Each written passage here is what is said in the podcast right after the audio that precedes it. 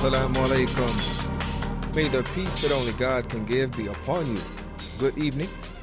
You are listening to Radio Islam, and I'm your host, Tariq El-Amin. For those of you who are new to Radio Islam, we welcome you. Thanks for joining us. We are a live call-in talk show broadcasting from Chicago on WCEV 1450 AM. And you can hear our live stream at www.wcev1450.com or listen to us on the TuneIn app at WCEV. That's a new little wrinkle we've thrown in for you. If you haven't already done so, keep up with us on social media by following and liking us on Facebook, Twitter, and Instagram at Radio Islam USA. That's at Radio Islam USA. If you have a comment or question you'd like to pose throughout the course of tonight's show, well, you're going to have to wait because tonight's show is pre-recorded. Generally, you can call us at 312-750-1178, but instead, why don't you send us a tweet or post on our Facebook page or just inbox us. Now, before I jump into everything, I'm going to say hopefully everybody is doing well, you're in good spirits, and you had a great weekend. I will start off with this because we're doing something which is a bit special tonight, and I'll preface it with this. First of all, there's nothing new or particularly special about candidate forums, local, state, or federal. But this past Saturday's gubernatorial candidate forum held at the Mecca Center in Willowbrook, Illinois, was a first. This forum marked the first time in Illinois history that a Muslim organization was the sole sponsor, and the CIOGC was that sponsoring organization. That's the Council of Islamic Organizations of Greater Chicago, which is a federation of over 60 organizations representing a Chicagoland Muslim community in excess of 400,000.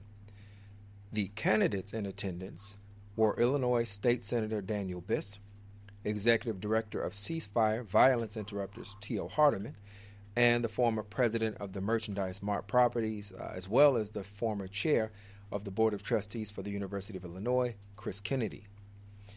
So, that being said, the forum began with opening remarks by CIOGC Executive Director Abdullah Mitchell and was moderated by Vice Chair of CIOGC Civic Engagement Committee, Humera Bassif.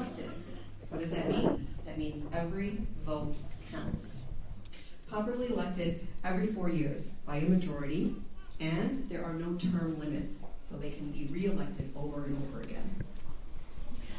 So today's your opportunity, audience, to hear from some of the candidates, about the issues that affect all aspects of our everyday life.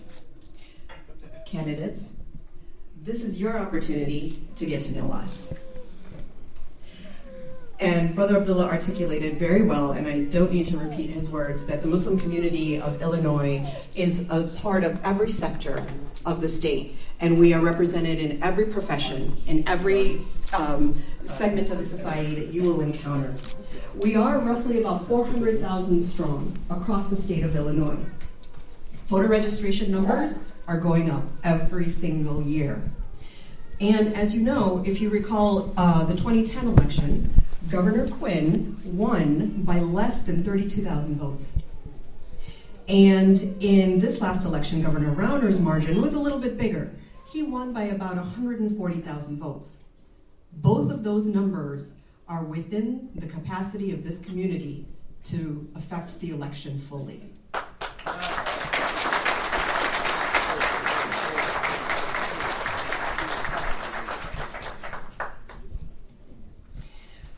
We've been a part of America from its very inception. We have been your doctors, your lawyers, your teachers, small business owners. So a lot of the questions that you are asked by other communities are questions that affect our community as well. So we welcome you, and we look forward to hearing from you. We want to know how you plan to shape our state for the next 4 years, and how we will have a seat at your table as you do that. So, the rules of the forum, audience. This is a candidates forum. This is a question and answer session where the moderator will ask the questions. We asked for submissions for questions from the community, and we received some, and they will be asked by the designated audience members. At the end of the forum, if candidates have time, we have about a half hour before the herd comes in. We can have some time with the candidates, and if you have any things you'd like to ask, you can do so at that time. But for our forum today, as our first forum, we'll ask the questions from the podium. Because we do not have a voting record for Mr. Kennedy or Mr. Hardiman, Senator Biss is the only elected official on our panel today. We have a little bit of extra time with you to understand what it is that motivates you to run for public office. So let's begin, Mr. Hardiman, with you. Okay. Assalamu alaikum. I'm Tio Hardiman, running for governor. This is my second run for governor. I ran for governor back in 2014 and secured close to 30% of the state vote. My running mate, her name is Patricia Avery. She's a former county commissioner from Champaign-Urbana and a former head of the NAACP. I was raised a Muslim as well. I just want to say that I'm one of your brothers sitting up here today. And I'm one of the only candidates that stood up for the Palestinian people, and stood up against the Iraqi war, stood up on all these issues. I'm a man of principle. I'm running to become the first minority governor of the state of Illinois. And I want to say this too. I'll take that. And I'll say this as well. If you were raised in the USA, and I got it wrong the other day on the statewide debate, but if you were raised in the USA, I plan to make sure you stay. All right? If you were raised in the USA. That's the doctrine. I want to thank you. So with that being said, you know, we have a 2020 plan which represents a perfect vision to move the state of Illinois forward. Our plan includes supporting all of the different issues out of the progressive tax, House Bill 453, which is the financial transaction tax, and we can use the new revenue to help, you know, economic development here in the state of Illinois. And I do support, the state of Illinois as being a sanctuary state. That's very important. But when it comes down to issues in the Islamic community, I'm your brother. I've been there. I'm a former member of the masjid over on Belmont and Roscoe. I used to go there when I was a little younger, and I've done a lot of work with Brother Rami. People know Brother Rami. Just want to put it out there, but I've done extensive amounts of work in the Islamic community. Thank you, Brother. Thank you, Mr. Hardiman.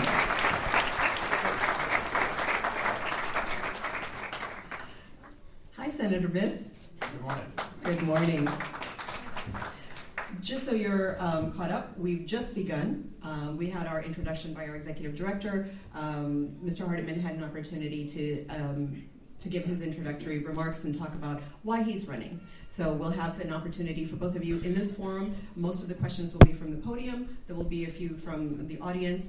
You will each have 2 minutes time. Rebuttal panels. You will each have 2 minutes time to answer the questions, and you'll have an opportunity to rebuttal, and we'll give you these paddles. So if you would like to exercise that option, if you would just flag me, and we'll give you a little bit of time to rebuttal as well. So hopefully we won't need that, because 2 minutes is pretty generous. So let me move to Mr. Kennedy. If you would please tell us why it is that you are running for public office.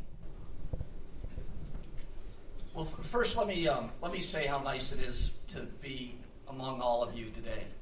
It was incredible to hear the recital of the types of professions that are represented here, because it reflects my own understanding. People I met when I first came in, and so many of you I've met over the course of the last year. Doctors and lawyers, scientists, researchers, engineers. First and second generation immigrants to the United States. It's so different than my own family's experience in coming to America. We weren't doctors. We weren't engineers. We arrived in Boston, 1840s and 1850s, after the Irish potato famine. When we arrived in the United States, the Irish Catholics were treated as dirty, as filthy, as ignorant, as unteachable, as subhuman, as a threat to society and a threat to the safety of the people who were already in the United States. They had these signs in Boston that said NINA over the service entrance of the restaurants and hotels. NINA said no Irish need apply. No Irish need apply for a job because we're not going to hire you.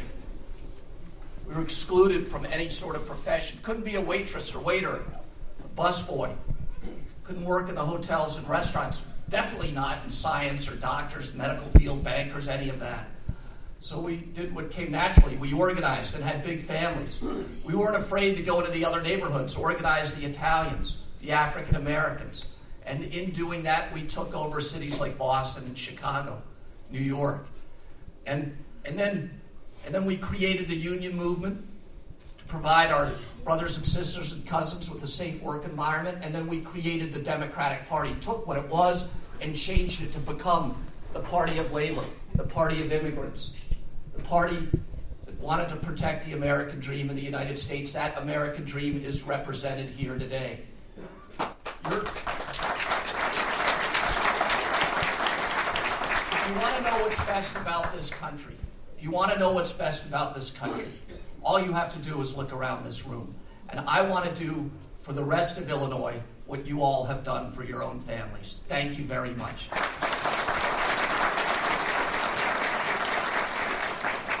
Senator Biss. Thank you very much, and good morning. It's an honor to be here. And I'm sorry I was late from a previous event this morning. I'm Daniel Biss. I'm state senator in the 9th District. I live in Evanston with my wife, Karen, our two children, Elliot and Theodore, who are in 2nd and 4th grade.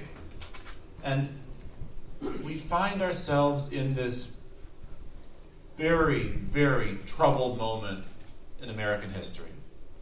We find ourselves in a time when there are completely reprehensible attacks on immigrant communities, on refugees, when Islamophobia is reigning, when hate crimes are on the rise, and when very often it's not totally clear whose side our government is on. I'm running for governor because it's time for us to build a new political movement that lifts up people across the state of Illinois. I'm running for governor because in this moment, with Donald Trump as our president and Bruce Rauner as our governor, we have a choice about what kind of politics we want to have, about what kind of Democratic Party we intend to be. And I think it's time for us to be a party that lifts everyone up, and I think it's time for us to be a party that stands up aggressively and strongly and clearly and universally in every room and every corner of this state in support of the idea that we are stronger when we welcome everyone, that we are healthier when we are diverse, and that there is absolutely no place in American society for the kind of attacks that we've seen from this president. This is a complicated... Thank you. This is a complicated time in Illinois with a governor who has failed, who has harmed vulnerable people across Illinois, with a budget shutdown that made our state unable to do its core responsibility of providing for the very people on behalf of whom government exists, and we have to respond to that by deciding whether it's enough to just say no or whether it's time to build a new kind of society, whether it's time to build a new politics that stops locking people out and begins to lock everyone in, that stops this idea that if you are born with the right amount of wealth and the right family, if you're of a particular race, then everything's fine, and if you're in a different situation, it's time to roll the dice. And Daniel Biss, I'm running for governor to build a movement, to have a state that works for everyone, and it's an honor to be with you this morning.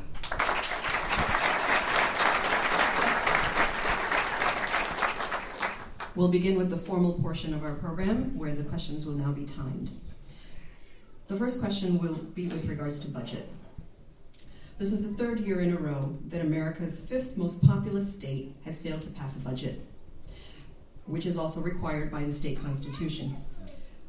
What do you consider the major reasons for the impasse, and how will you get a budget passed? We'll begin with Senator Biss. Thank you. This budget impasse has been really vicious, and I want to be really clear about naming what's happened. As we've seen social service providers close down, as universities and community colleges have been under extraordinary stress, as students have left the state of Illinois to seek affordable higher education elsewhere, as immigrants have been left without services, as violence has increased, and as many students have been unable to afford to leave but also unable to afford to attend community colleges and universities here in Illinois, the consequences have been vicious. So the immediate source of this is very simple. Bruce Rauner is an ideologue. Bruce Rauner has decided that he would use the budget as a tool to obtain leverage to achieve a vicious anti-worker agenda, to achieve an ideological agenda that he's never going to get done because the legislature is never going to agree with him, but he's going to take the state down with him as he fails to persuade us to do the wrong thing. That's what's happened in the last few years. When I'm governor, we won't have a governor like that. But let's be honest for a second, that for years before that, we didn't have a budget that was good enough either. We didn't have a budget that was adequate in the way that it supported vulnerable communities. We didn't have a budget that enabled us to fund schools properly in every corner of the state of Illinois. We didn't have a budget that was funded by a tax system that was actually fair and based upon how a modern economy would work. And instead, we did have a budget that overburdened the middle class and the working poor because the wealthy, by virtue of their role in funding the political system, got a set of outcomes that they wanted. And so it's not enough only to avoid the aggressive brinkmanship of the Rauner administration. We need to rethink what an appropriate state budget in Illinois looks like. We need to have a budget that is funded by asking the wealthiest to pay their share, something which has not happened for decades. We need to have a budget that invests in educational and economic opportunity in every single corner of the state of Illinois. And we have to have a budget that adequately funds social services for people in need of mental health treatment, substance abuse treatment, immigrant services line item, and more. These things are doable and they're achievable, but they're not achievable with the old system and the old way. It's time for us to re-envision what's possible and build a state that works for all of us. Thank you. Mr. Hardiman. Before I answer the question, I would like to just say that no human being should be seen as an illegal immigrant or an immigrant. We all human beings, period. I just want to put that out there. With regards to the budget, Mr. Hardiman. Before that's required, I just had to say that, though. This is the thing. The reason the budget has not passed and we had the impasse with the budget is because we got these billionaires that continue to run for office, and they're running as a hobby. They're running for more power. They would like to seize control of the state's assets for their personal development. And what's going on, you have a battle of the titans. You got Bruce Rauner, who ran on the premise that he was going to shake up Springfield, but the only people he shook up is the working class and poor people of Illinois. He's fighting against Mike Madigan. And Bruce Rauner went on the record and said he was not in charge. So if you're not in charge, why don't you step down and let a real governor step up and pass the budget, okay? Now, the way that we can balance the budget here is, first of all, the progressive tax. We need to tax the wealthy according to their income status. We need to pass House Bill 453, which is the financial transaction tax, to raise the revenue to help balance the budget to a degree. We have a pension crisis that's $130 billion. We're spending $25 million a day on it. It's $9 billion a year. We need a governor that's going to really lead this state in the right direction and work across both aisles and get the budget passed on time, a balanced budget at that. So the thing is, what's going on here is when you have voting for these billionaires is going against the grain in regards to everything we're fighting against in America right now. And that's a true story, because the reality, a lot of these billionaires, they don't know how it feels to take money out of your piggy bank to put gas in your car. They don't know people that are receiving food stamps. I know people that receive food stamps here, across the state of Illinois. They don't know how it feels to have your loved one be killed right on 79th and Cottage Grove by gun violence. So when you stop the budget, I just want to say this, when you hold the budget up, a lot of people do not get the services they deserve statewide. And you have high unemployment. You have all kinds of issues taking place. But when you're running the governorship from the top down instead of the bottom up, you cannot identify with the regular people out here.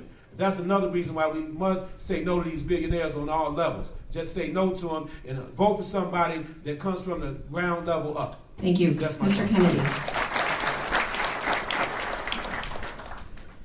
So the budget debacle in the state of Illinois was man-made. It didn't have to be like that. It doesn't have to be that way in the future. People ask me what kind of Democrat I am. I say I'm a Kennedy Democrat, a Ted Kennedy Democrat, because Kennedy was the most important man in my life as a child and helped form my worldview. Teddy never believed that compromise was surrender. He had friends on both sides of the aisle. They would rail on him on the Senate floor, and then he'd go back and slap him on the back in the cloakroom, and he worked at it. It was difficult, but he ended up as one of the most successful legislators in American history. I don't think that we had a budget impasse in Springfield. I don't think that's an accurate way to describe what occurred. I think Bruce Rauner is a libertarian, just like he wears that Carhartt jacket around to disguise himself as a pipe fitter, just walked off a construction site to attack the very people he pretends to dress like. So too do I believe that he dressed like a traditional pro-business Republican, but he's a libertarian. He doesn't believe in communal purpose. You look around this room tonight, or this room this morning, so many people are part of big families. The Kennedys believe that government is just an extension of family, of the communal purpose that our families are formed to serve. The early states in the United States, places like Virginia and Massachusetts, they call themselves commonwealths, where everybody came together to create commonwealth for each other. That's what I think the state of Illinois is meant to do. Bruce Rauner doesn't believe in that communal purpose. He doesn't believe in those 800 social service agencies. He doesn't believe that we should help settle people who move here. And instead, he attacks them. And that was the purpose of a budget impasse, so that the state couldn't fulfill its obligations as a communal entity. And that is what we need to return to as a society. Thank you, Mr. Kennedy. We'll take our next question from the floor.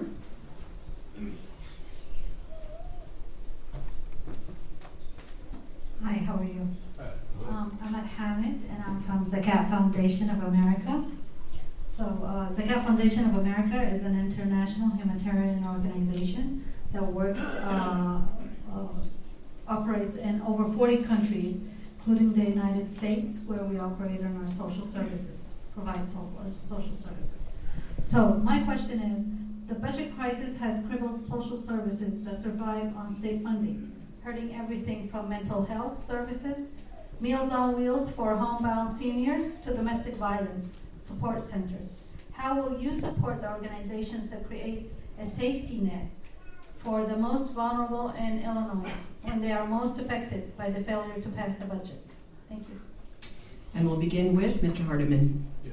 Well, we have a part of our 2020 plan, the Hardiman Avery 2020 plan, includes protecting social service providers. I just had a meeting with the child care service providers on the west side of Chicago, and once we pass House Bill 453, which is the financial transaction tax, for those who don't know, that's a nickel tax on the Chicago Mercantile Exchange, Chicago Board of Options, and the Chicago Board of Trade, and it can bring in $3 billion of new revenue to the state of Illinois. And as your governor, I would work with all the members of the General Assembly to lock some funds in to make sure if there's a budget impasse, we must continue to fund those much-needed programs out there. That's important. That's why we need a governor that's going to take the bull by the horn and really lead the state, because too many people are hurting out here. A lot of people are going out of business because they cannot continue to pay their bills. And when you're working with the disability community, you're working in the drug addiction, business, you're working with just service providers, you're working on all levels, you need to make sure your funds are there. You cannot worry about if you're going to get paid. Right now, Donald Trump, even though we averted, basically a government shutdown for a few weeks, but what happened, the military was not even being paid for a couple of weeks. That's totally unacceptable. We must take care of the vulnerable populations out here, and it starts with funding all the programs and not closing down mental health facilities and make sure people have the services they need. And I plan to lock that in as your governor as a funding that cannot be touched. That's what we plan to do, and hopefully that answers your question more directly. Thank you. Mr. Kennedy? First, let me say thank you. Thank you for the question, and also thank you for your service. My wife, Sheila, and I run an anti-hunger program called Top Box Foods. We operate through about 120 different organizations all over northern Illinois.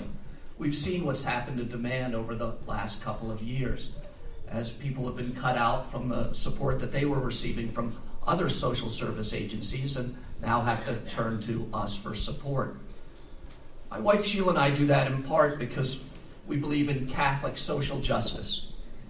Catholic social justice is derived from the notion of Abrahamic social justice, and that framework that affects everybody in the United States. We are largely the people of Abraham, Muslims, Jews, and Christians. Pope John Paul II, thank you. Let's give it up for Abraham.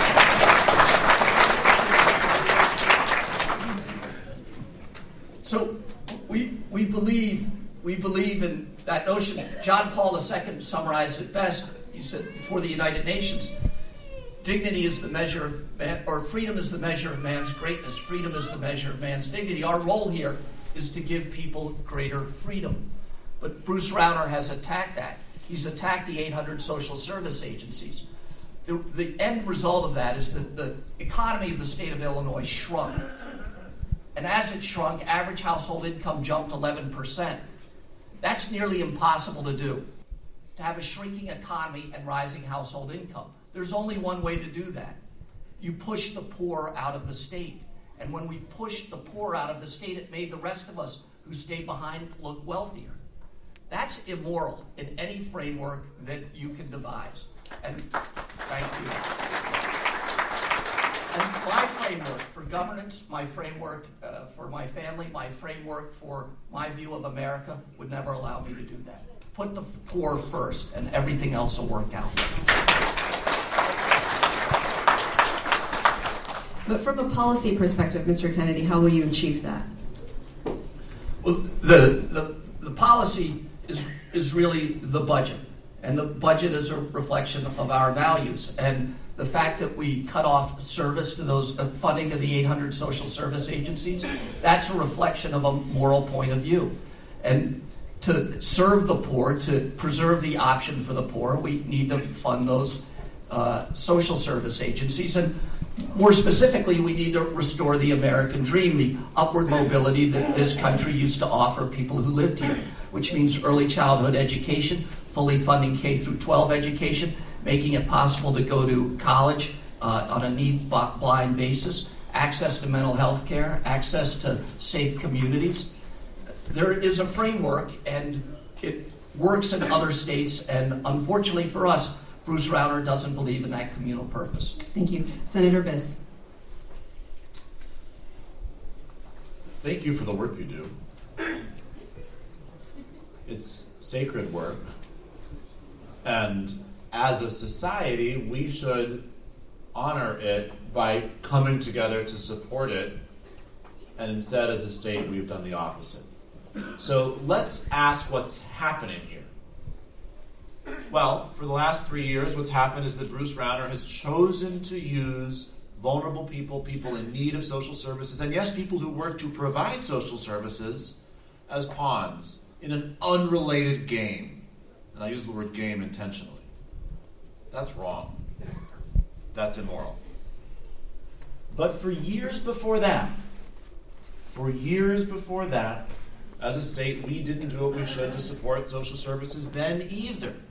In fact, we saw throughout the Blagojevich administration, we saw cuts to social service providers that were seen as the most politically unprotected participants in our budget.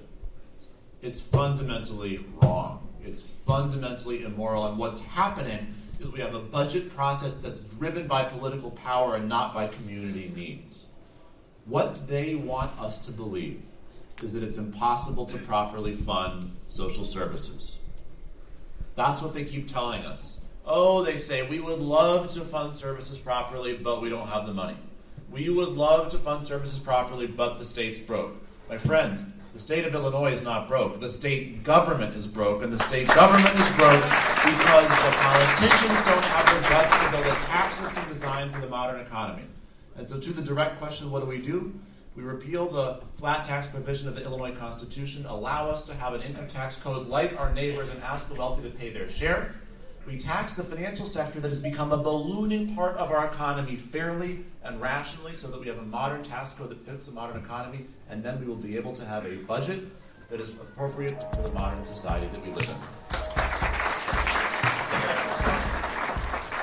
To round out the budget, all right, Radio Islam family. You're listening to the CIOGC Gubernatorial Candidates Forum, which took place January 27th at the Mecca Center in Willowbrook, Illinois. It's the first time a Muslim organization has been the sole sponsor of a candidates forum in Illinois.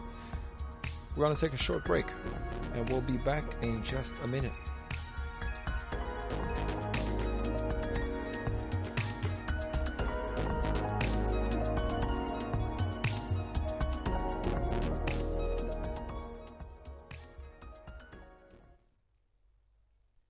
Assalamu alaikum. SoundVision is starting a new initiative to provide crisis intervention to those in need.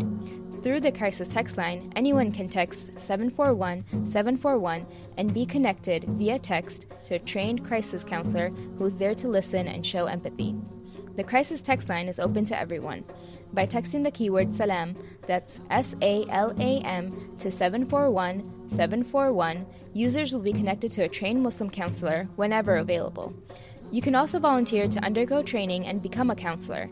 For more information, visit soundvision.com.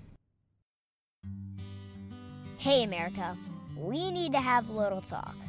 We've got more food in our country than we know what to do with. Food at the grocery store and food in the vending machines, fast food, health food, and seafood. We've got so much food that anything people don't buy, we just throw out. Yet 17 million kids in America struggle with hunger. That ain't right. Luckily, the Feeding America nationwide network of food banks has volunteers gathering excess food and getting it to hungry kids. They're kind of like food angels. Yeah, I made that up. It's kind of catchy. Hello, people. This isn't rocket science. We could solve hunger today. To start, become a food angel yourself by supporting Feeding America and your local food bank at feedingamerica.org. That's a website. Duh. We can't do it without your help. Brought to you by Feeding America and the Ad Council.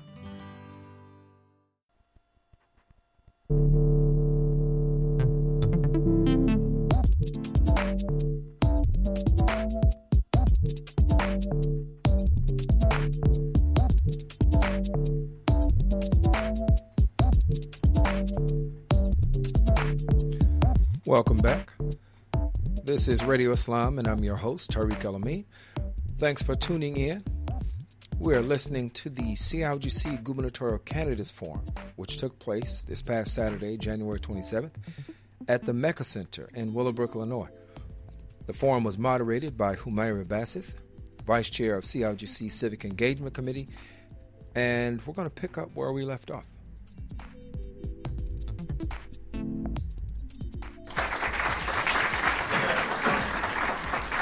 To round out the budget questions, the residents of Illinois, as Mr. Kennedy alluded to, are moving to other states. And part of the reason for that is the incredibly high property taxes and the tax rates that we're faced with. How do you propose to mitigate this issue while still solving the budget crisis? Let's begin with Mr. Kennedy. So the property tax system in Illinois has become a racket, and it is destroying our state. It's robbing us of the ability to fund our schools, to fund community policing, fund mental health care. If you look at what's happening in Cook County, it's also based on racial outcomes. Communities, even wards, that are primarily made up of people of color are over-assessed, and other communities are under-assessed. The large commercial properties downtown are hugely underassessed, and the taxes that they should have properly paid are then spread out over everybody else in Cook County, and that's fundamentally wrong. We preserve that system because a handful of elected officials are property tax appeals lawyers. The Speaker of the House, Mike Madigan, is the most powerful person in the state. In that position of Speaker, where he controls all the legislation, he became head of the Democratic Party of the state of Illinois. From that position, he helped choose the head of the Democratic Party in Cook County. He chose a guy named Joe Berrios. Joe Berrios is the head of the Democratic Party in Cook County, slated himself as the Cook County assessor. And now Mike Madigan appeals assessments to the fellow who he put in as the Cook County assessor. And it works really well. It just shouldn't. What they're doing is not illegal, but it should be. We should ban elected officials from having outside jobs that are adverse to the interests of the body they were elected to serve. That matters because as long as they're making money on this system, they'll never let us evolve to a graduated progressive income tax. They'll never let us do that. We had a supermajority in the House, a supermajority in the state Senate. We controlled the governor's mansion, and as Democrats, we did nothing to fix the broken system in our state. It's because a handful of people make money on that system, and that needs to end. And then we can properly fund our schools, reduce everybody's property taxes, and have a great outcome for our entire economy. Senator Biss.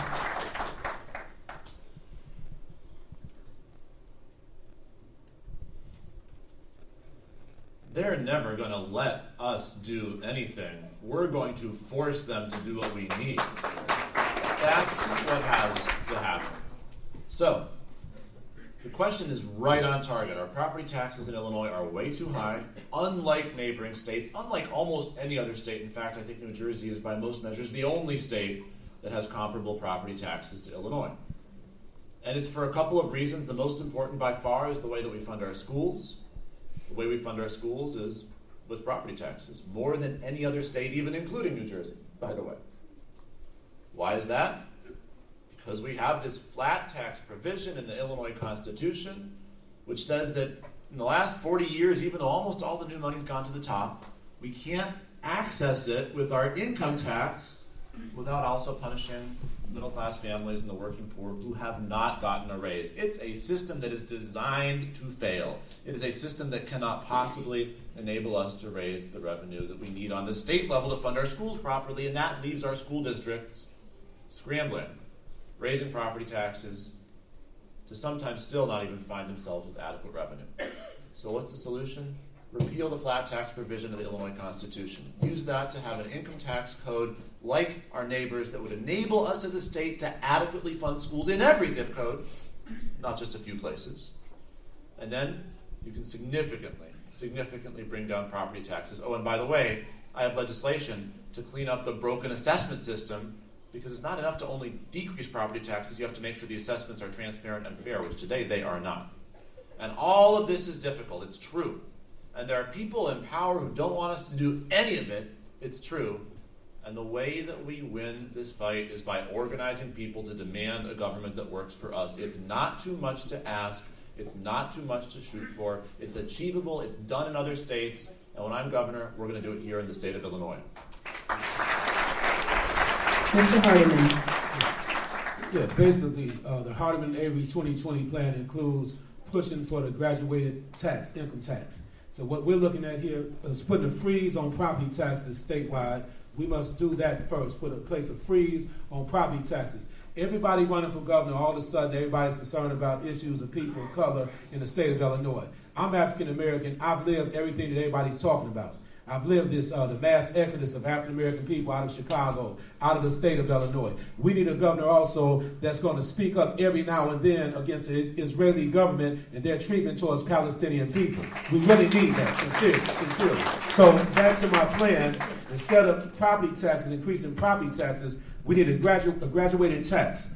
If a person's making $50,000 or less, they should be paying 1 to 3% taxes. If you're making $100,000, you should be paying 3 to 6%. If you're in the $250,000 or more bracket, you should be paying 6 to 8%. But if you're making $1 million up to $1 billion, you should be paying 8 to 10% taxes. So therefore, we don't have to continue to increase property taxes. Chris Kennedy got it right. You got Mike Madigan, he's a property tax appeals lawyer. You got Joe Berrios going around robbing the poor people, over-assessing people's houses. People are struggling in Harvey. They're struggling in Riverdale, Dalton, Calumet City. People are being overtaxed, and they're moving out of the state of Illinois because of the problems here. So we got a governor, Bruce Rauner, who's standing up there playing this God type of figure with the state budget, and he's playing the role of a tyrant, really, because he can care less about the working class people. And that's what we have to get away from. So what Hardiman Avery plans to do, I'm a progressive Democrat. We plan, and that's the reason we would like to have people to endorse our campaign. I'm not looking for no endorsements from big-time people. I would like for the voters to endorse our campaign, in other words. When I ran for governor in 2014, the poll said we would receive 5% of the state vote. We received 28.1% of the state vote. And together we can make this happen for everybody. All right. And now, we'll take a question from the floor. The hardest working man here today, everyone, Brother Irshad, please give him a hand. He's in charge of keeping our candidates to the timeline. Yes. Hello, candidates. My name is Ayub Razik. I'm from the Mosque Foundation, one of the largest religious institutions in the state of Illinois. My question, because of the budget crisis, certain low-income students have lost access to educational grants, and the cost of tuition in the state of Illinois has increased dramatically. What do you propose to solve this? I think if you look at the state of California, they have a $9 billion, is that right? $6 billion surplus this year. A lot of that credit goes to the current governor of the state of Illinois, Pat, or state of California, Pat Brown. But the credit really should go to his father. Excuse me, the current governor, whose last day was yesterday, I guess, was Jerry Brown. His father was Pat Brown. Pat Brown in the late 50s, early 60s, recreated the education system in the state of California. He created a university system that was accessible to all. It was supported by research universities, a broad range of colleges, and then community colleges, all of which worked together. If you went to any one of them, you could transfer to all of the others. It gave everybody an inexpensive route to a college degree. We don't have that system in Illinois. Anybody should be able to finish college here. Need blind. That means if you don't have the money, you should still be accepted and we should support you. You may have to start at a community college. You may have to finish at a community college. But we need to get everyone through university here, if that's their chosen path. It matters not just to the kids, but to all of us. When I was in high school and college, when I graduated, we moved to where the jobs were. That's not the way the American economy works anymore. Today, the jobs move to where the highly educated young people are. If we give the world highly educated young people, the world will give us its jobs. That's the formula that works in every other state, and we need to bring it back here to Illinois. Mr. Hardiman? Yeah, when it comes down to college tuition, what we're looking at right now in Chicago, city colleges are free for people that live in Chicago if they have a certain GPA. So what we would do on a statewide level, as far as our policy to move the college industry forward with students, is what we would like to do is look at providing free college for college students up until the bachelor's degree level, as long as they maintain a certain GPA. That's important. Now, people are going to ask, how are you going to pay for it? You pay for it with the progressive tax and, once again, a financial transaction tax, but we're interested in legalizing small amounts of marijuana, recreational use marijuana, and to decriminalize marijuana as well, small amounts. I want to make that clear, so we can raise some revenue. And then, as governor, I plan to commute to sentences. Okay, I just want to say this, for people that are locked up for marijuana crimes, because we must commute those people's sentences. But the reason I'm saying this is because we're going to raise the revenue, and it's going to be roughly about $1 billion, roughly, to make sure that we provide free college for students here in the state of Illinois until the bachelor's degree level. So that's how we can remedy that situation. I had to pay a student loan myself many years ago. I had to pay it, and it takes time to pay a student loan back. So grants, I'm interested in that, but I'm also interested in making sure that we keep brilliant students in Illinois so they can join the workforce here in Illinois. And I plan to have staff members from very diverse staff and administration here in Illinois. So hopefully that answers your question. Okay, thank you. All right, I'm going to go to what I call the lightning round. Yes. We're going to take your pulse. Oh, I'm so sorry. I insist you give him a chance. I think it would only be fair to do that. Senator Biss. Thank you. Even though he was late. That just gave us an opportunity to get to know you more. I'll try to answer the question very quickly to make up for my tardiness.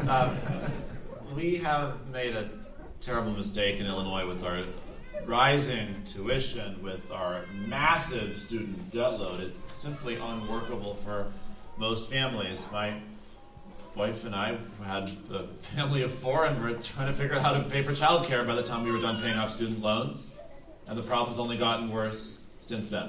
Now, we made a decision as a society 100 years ago. We said that in order to be an equal participant in the economy, people need access to elementary and secondary education, and so we set up a free system of public elementary and secondary education. Now it's 2018. To have equal participation in the economy, we need a higher education, and so we have the same responsibility for the same reasons, by the same principles, to create access to free, high-quality public higher education. Now, that's going to take time. That's going to take significant changes in our tax system. That's not going to be finished tomorrow. What do we do on the way from here to there? Let's start here. There's legislation pending in Springfield right now, to have equal access to all tuition assistance and all grants, regardless of immigration and documentation status. We should pass that bill tomorrow. Let's start there. Let's not have a system where there's bias in terms of who can afford college based upon immigration status. That's completely wrong. I passed legislation this past year, over Bruce Rauner's veto, by the way, to create the strongest student loan bill of rights in Illinois of any state in the country. So at least while we're dealing with our tuition that's too high and student loan burden that's too great, borrowers have some rights, and borrowers have opportunities to have the state of Illinois on their side when they're fighting with some of these loan servicers. And finally, though the goal of free tuition for everyone is a goal that we will not achieve immediately, there are steps along the way that will be life-changing. It is not all that expensive to make community college free. It's not that expensive for the state, but it's life-changing for Illinois families. We got to do that one quickly. I'm glad we gave him a chance. Okay, I'm just going to break up the seriousness, and I'm going to ask you really quick questions here. Mr. Kennedy, how much is a gallon of gas? $2.69. Senator Biss, what is the minimum wage in Illinois? Unfortunately, $8.25 an hour, and unfortunately way lower if you're a server who's eligible for tips, even though that loophole shouldn't exist either. Mr. Hardiman, what county are you in right now? I live in DuPage County.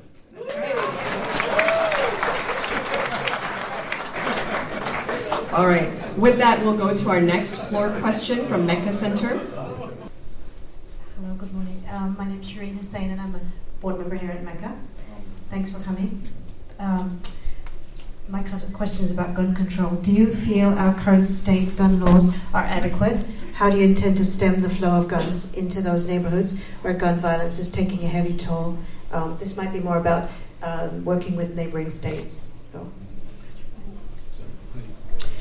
With regards to gun control, do you feel that the current laws that we have on board are adequate? And then how will you work to help those neighborhoods where the flow of guns is impacting them most heavily? We'll begin with Senator Biss.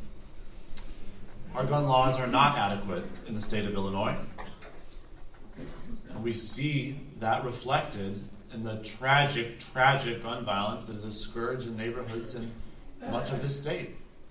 It's unacceptable. It's unacceptable. So there are things that we can do on the state level. We ought to pass gun dealer licensing. Right now, we don't have a state-level license for gun dealers, so even though we know which suburban gun stores are the source of many guns used to commit violent crimes in the city of Chicago, we can't do anything about it. We finally passed a bill out of the Senate this year to create a license of the state could pull a license from such a store and stop them from selling these guns to people who are not supposed to have access to them. That bill is still stalled in the House. It's time for us to pass that bill. There's more that we ought to do. We came close in the Senate but didn't get all the way there. Couldn't find the votes to ban high-capacity magazines. Think about that. Think about that. We ought to be banning bump stocks and assault rifles. There is more that we ought to do.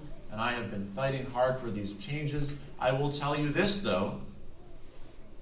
The change on these issues is not fundamentally going to come from the Capitol building. The people of Illinois are beginning to change in their attitudes on these issues and are beginning to push for common sense gun safety. And that is beginning to have an impact. But we are just a little bit of the way there. Now, your question is fair, though. There are not impermeable borders to other states. And so we have to work with our congressional delegation and work with neighboring states to enact the same policies, because lots of guns that are used to commit crimes in Illinois are purchased in Indiana and Wisconsin. I know that, and I will be working aggressively with our delegation in Washington to do our very best on those issues as well. But let's just end here. The current situation is unacceptable. The kind of hate crimes that the Muslim community in particular is living in fear of are beyond belief. And that's not only a problem for the Muslim community, That needs to be a problem that every single human being in this country works every single day to address. You can always count on me. Always count on me to stand with you. Mr. Hardiman. Yes, I'm also Tio Hardiman, the former director of Ceasefire Illinois. It's a proven public health model that gets results in reducing situations of gun violence. I would like to say that there's a House bill out there now, House Bill 271. That's the ammunition coding bill in which you can have ammunition where you can code it so you know where the bullets came from. But a lot of times, I just want to say this, I want to go on the record and say this. The real problem in Illinois is the illegal gun trade. So as the governor, I would set up a task force to work with the state police and the ATF to make sure we intercept more of the illegal gun trade, because that's where the problem is at right there. The legal gun owners are not part of the gun violence problem in Illinois. There's no data to back up the fact that legal gun owners are part of the problem. Now, some of these gun stores, I've marched in front of Chuck's gun shop out in the south suburbs. I've marched against gun violence all my life. But we as a people, as a culture, like I said, I have experience in this particular field, okay? So the reality is we must get out of response mode. Everybody's in response mode when it comes to gun violence. Over 85% of the killings that occur in Chicago occur in the African-American community, and statewide it's the African-American community. Number one solution to stopping the killings in Chicago right now is African-American men must unify like never before and address their issues in their community. That's number one. I just have to tell you, because if it was happening in any other community, the people in the community, the men of that community would unify and address that issue. That's what we plan to do, and once I become governor, I plan to command an audience with all, with all of these young guys in Chicago, roll our sleeves up and go to work and reduce gun violence by 60%. Okay. I just want to make that clear. If I still have a few seconds. Clearly, we know who the timekeeper is. Yeah, I'm looking at the timekeeper. So, go ahead, Mr. Hardiman. So I do support the Second Amendment, but remember, it's the illegal gun trafficking that we have to stop immediately here in Illinois. Thank you.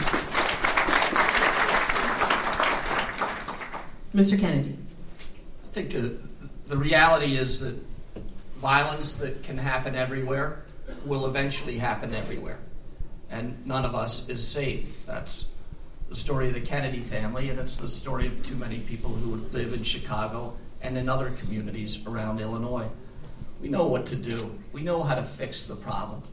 And yet we don't. We know that we should license dealers, that we should ban bump stocks, that we should ban high-capacity magazines, that we should close the gun show loophole, that we should interdict more guns coming out of Indiana, Kentucky, and Wisconsin. We know that we should end straw purchases. We know that the gun trains need greater security when they're parked in our communities so that the gangs don't hit them and release guns into the community again. The Democratic Party has responsibility in this area, though. Repeatedly, we passed or half-passed legislation and failed to get it done. We passed messaging votes.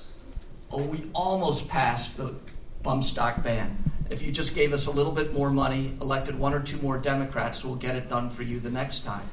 How can the Democrats, which had a supermajority in the House, a supermajority in the Senate, control the governor's mansion, never have done anything about the scourge of gun violence in the state of Illinois?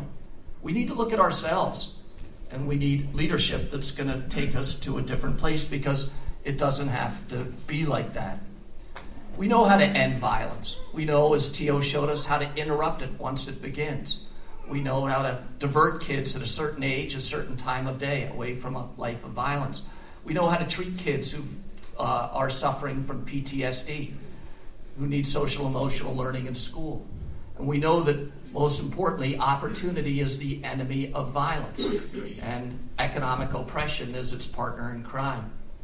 We need to address all those issues, and then we can reduce the homicide rate in our state. Thank you, Mr. Kennedy. The next question.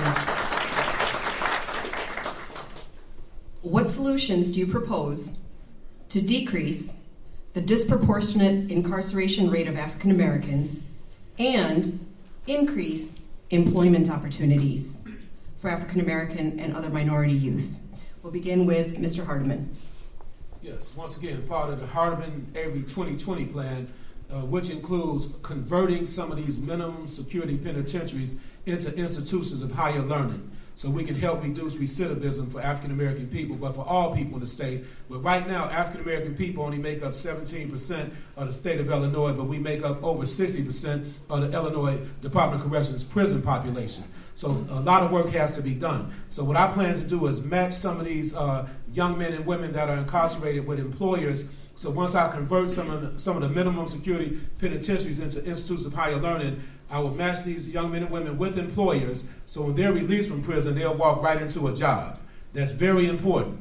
Then I also plan to commute the sentences of people that are locked up for marijuana crimes. We're going to commute their sentences. And then also, this is a big issue right here because right now unemployment is 43% for African-American young men between the ages of 20 and 24 in Chicago, Peoria, Decatur, and East St. Louis. So as your governor, I plan to make sure we have a robust economy to help more in economic development and working with small businesses so that we can help these young men when they go back to their communities gain employment as well.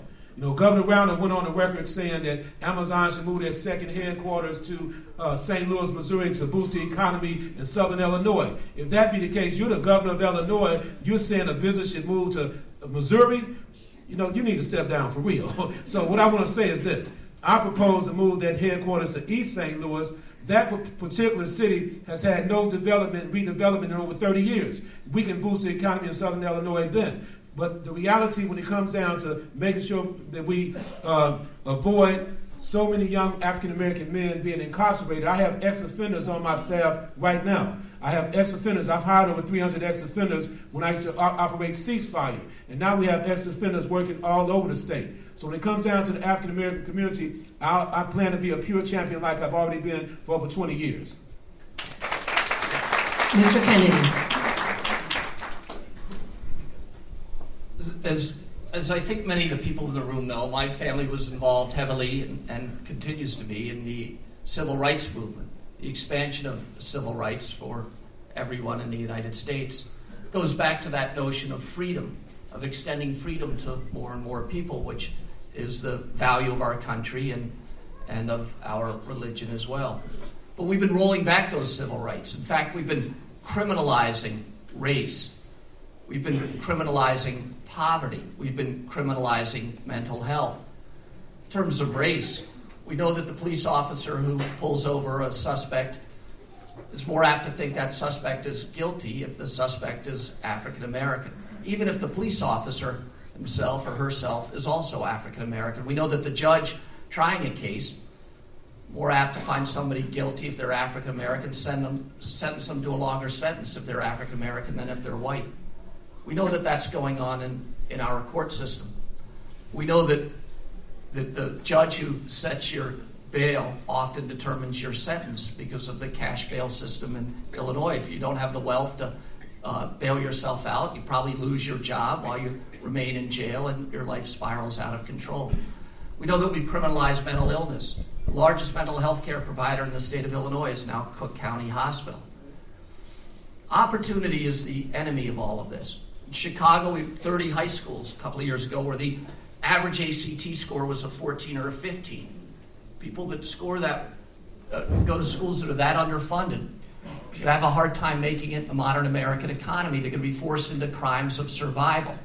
They're going to commit those crimes till they get caught. Then they're going to be sent to a criminal justice system that's going to put them in jail, teach them those skills, release them on the street with no plan for how to deal with their mental illness and their lack of skills, and they're going to return. We have a $35, $36 billion a year budget in the state of Illinois, and we could use that to help the people that we need to reemploy. Thank you. Thank you, Senator Biss. Let this be the time that we think boldly about how to transform our racist criminal justice system.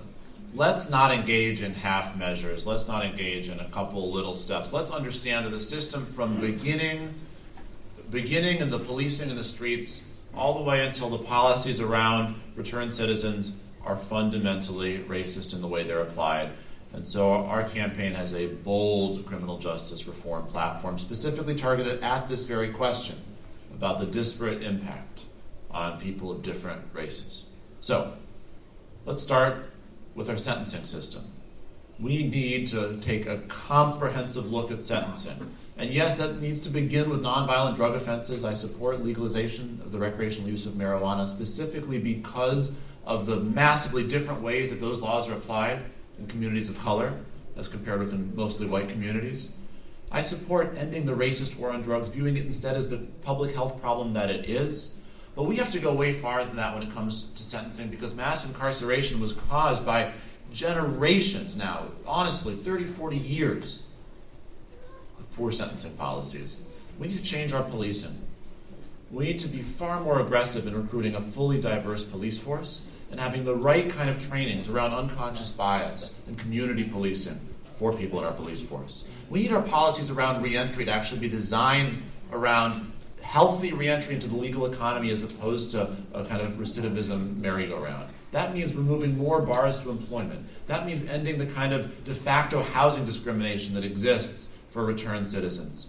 And that means directly investing in communities, because your question ended where my answer is going to end. What do we do to create economic opportunity in communities that have seen it slip through the cracks and fall away? And the answer is direct investment. These are communities that have been victimized by generations of systematic disinvestment by the state of Illinois and by municipalities, and the solution to disinvestment is direct investment to create jobs.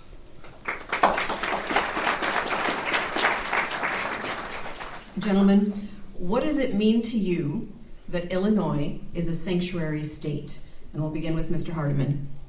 Well, it means a lot to me personally, and I must say this, and I go back in history sometimes. My ancestors were brought over here on the bottom of slave ships. On the bottom of slave ships, just think about that for a second. So that's the reason why I said early on, no human being should be seen as illegal immigrants. Everybody immigrated here, with the exception of my ancestors who were forced over here into slavery. So what it means to me is that we must protect human beings. Illinois should be a sanctuary state, period.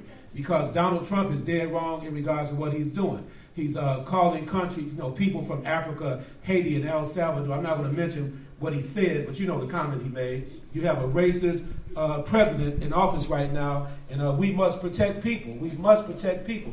And, I stood up against this is not related to your question, but I stood up against the bombing in Syria. We don't know how it is when people are being bombed, losing their kids and all that kind of stuff. So it's our job as Americans to protect people that are here in America. That's why I said, if you were raised in America, I plan to make sure you stay in America. That's why I support DACA. I got it wrong the other day. I was saying if you were born, I'd correct myself. But if you were raised in America, you should be protected right here in the United States. So I totally support a sanctuary state here. But not only that, I plan to stand on the front line. I'm not going to just give you some lip service. I will be out there at every march, every rally, every protest on a national level, international level, and a local level right here as your governor. I'm not going to go hide behind issues because it's not popular at the moment. We're going to stand up all the way. That's my answer for everybody. That's it. Really quickly, I see some people standing in the background, and there are some seats here. If you can move over and open up those aisle side seats so people who are standing in the back can come sit, I would appreciate that. So if you wouldn't mind just making some room for your friends. Next we'll go to Senator Biss. What it should mean is that Illinois welcomes everyone. What it should mean is that the government of Illinois is on the side of all people of Illinois, regardless of immigration status, regardless of documentation status. What it should mean is that we know that our lives are better, all of us. Our state is stronger, all of it. Our economy is more vibrant, every bit of it, when we're a place that welcomes all immigrants, when we're a place that wants everyone to be here, when we're a place that includes everyone in the fabric of our daily life, and when we're in the place that gives the same opportunity to everyone. I don't think we're in that situation yet in Illinois. I was very proud to co-sponsor the Trust Act, and I'm glad that that bill was signed into law, but that should be the beginning and not the end. We need state policies that make sure that not only state police, but all municipal police and all government officials across the state are on the side of our residents, not collaborating with federal immigration authorities who are following the racist directives of Donald Trump. We need to have strong welcoming policies in every single municipality in every corner of Illinois. And when I'm governor, I'll be standing at village board meetings and city council meetings, working to ensure that we get those policies passed. And we need a government that looks like the state of Illinois, not like what Donald Trump wants the state of Illinois and the United States to look like. And that means including in the cabinet people of every walk of life, every color, every religion. Yes, Christians, Muslims, and Jews. And it means including in appointed positions in boards and commissions. It means having an Illinois Muslim Advisory Council that actually functions once again. It means making sure that Muslims have visible roles in state government and that Muslims themselves are lifted up to speak for the community and that the rest of us listen and support. Mr. Kennedy. I think this is an incredibly important issue, particularly at this time in American history. If you look back in history, history of the world, almost in any century, there's two ways for a weak leader to solidify their base. One is to attack a neighboring country, to start a war, to rally around nationalism. And the second is to attack a minority population within their own country. I think President Trump appears to be going down both tracks. I think he's belligerent towards North Korea. And I think he's belligerent towards immigrants in the United States. The senseless attack on young people, the senseless attack on minorities, this attack on refugees, it's offensive to everything that we believe in as Americans. And yet it's occurring, which means that we have to defend ourselves, and we need strong leadership in every state. The state of Illinois has not done enough to create the values of a true sanctuary movement in our state, and Governor Rauner shares some of the blame. The Trust Act was important, but didn't go far enough. We have a gang database in Chicago that's being abused, used by federal authorities to help with deportation. We have sheriffs and others around the state who've tried to cooperate with Trump and ICE, and the governor remained silent during that process. I think there's a great role that the governor can play. Creating immigration safe zones, make sure that anybody involved in going to church, medical facility, hospitals, schools are free of any sort of threat. But that takes leadership and somebody who believes in the history of our country and the powerful message around refugee and immigrant rights. Thank you, Mr. Kennedy. We'll now take our next question from the floor.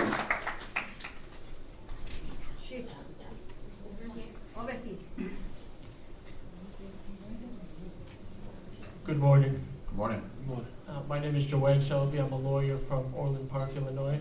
My question is on behalf of MCC. Currently, there are many state boards that have no minority representation.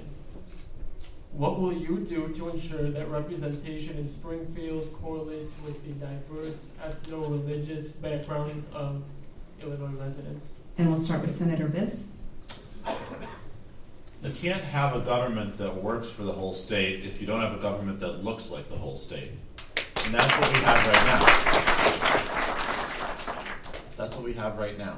So I'm committed to making sure that my cabinet looks like the state of Illinois, with a majority of women, with appropriate representation of African Americans, Latinos, Muslims, Arab Americans, appropriate representation of people from every walk of life who we are supposed to be serving as a state and who we cannot properly serve if we don't make sure that every community is truly represented. And by the way, what I mean when I say represented, I mean really represented, with true voices, a true seat at the table, there to represent a point of view and be heard and listened to and learned from, as opposed to being there to represent the administration to the community. Now, I also think that there are crucial boards and commissions where a tremendous number of important decisions about economic justice and civil rights are made on a day-to-day basis, and those boards and commissions sit half empty, and they sit very white, and they sit very male, and it's wrong. When I'm governor, we're not going to have that. And the way we're going to solve that problem is by having people from every community, including the Muslim community, with a seat at the table in the process where we populate these boards and commissions, so that the community itself will say, listen, here's the extraordinary diversity and strength and knowledge and sophistication and ideas and creativity that we have to offer. Here are some names. Here are some people who would like to serve and who have backgrounds and knowledge and ability to serve. And that will happen on the front end, not on the back end. I mentioned the Muslim Advisory Council because I think it's important for the community to have a real voice at the table, not a pretend voice, not a token voice, not a list on a website somewhere that doesn't meet, but a real voice and real participation in the administration.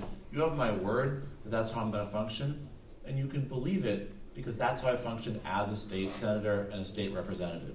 I've learned a lot from the community. I've had the privilege of working with the community. I've done my best to reflect the community's values. I'll always continue to do that. Thank you. Mr. Kennedy.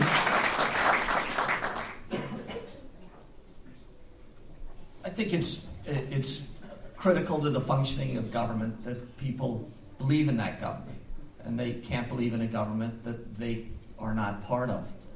I came to Chicago and I got involved with a number of the things that Harold Washington was doing. I chaired the transition committee for the first African American to become head of the Cook County Board, John Stroger, and I served on a number of groups with Rich Daley.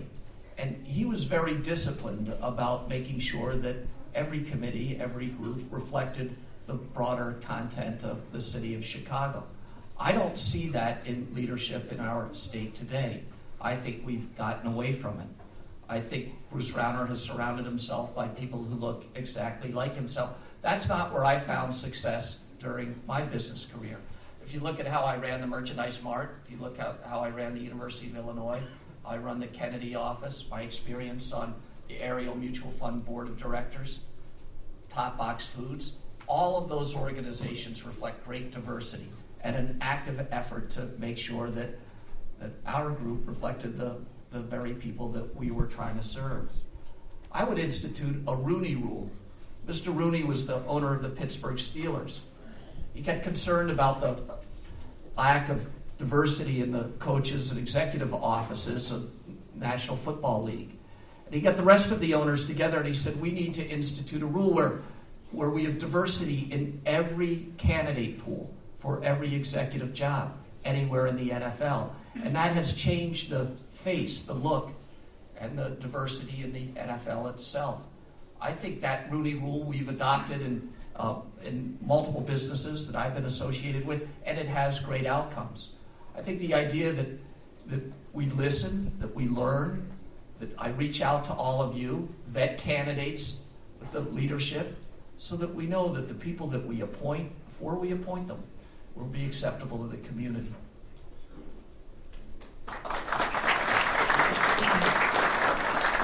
We want you to be well-versed in the acronyms we use in our community. MCC stands for Muslim Community Center on the north side. Mr. Hardiman. Yeah, quickly, our campaign is powered by the people. And right now I have a Muslim brother working on my campaign, Brother Tyrone Muhammad, who's in the audience right now. And we have to be a reflection of the entire state. I'm the kind of individual, I put a lot of work in over the last 25 years in all the diverse communities statewide. I've worked in Decatur, East St. Louis, Peoria, Springfield, Champaign, Urbana, Waukegan, just to name a few places. And I've always had a good relationship with everybody. Some of my first mentors were I never met Brother Malcolm X, El Haj, Malik Shabazz, but I respected him growing up as a kid, for I was reading about him. One of my Islamic mentors, Brother Fareed Rashid, he's passed on now. That was one of my first Islamic mentors. So I've been a part of the Islamic community all my life. I was raised Islamic, Muslim, with my family, my brothers and my uncles raised me in Islam. Okay, I just want to say that. So it's a no-brainer to me. That's the reason I have staff right now. And my staff is going to reflect women, Muslims, people from all walks of life. It's very important. That's why I'm asking everybody to take a look and think out of the box. Voting for these millionaires and billionaires is going against everything we're fighting against right now, which is privilege. We need a governor that's going to really represent the people in Illinois and show a diverse staff presence in Illinois once and for all. And I do agree with Chris Kennedy, because Rauner, I looked at his administrative staff. No people of color there. Zero. And that's totally unacceptable. What, is he scared of people of color? I mean, really, what is he scared? So we have to get past this Islamophobia. We have to get rid of all these phobias we have out here. And let's make it happen for the good working class people. That's why I'm running what you call our campaign. It's powered by the people.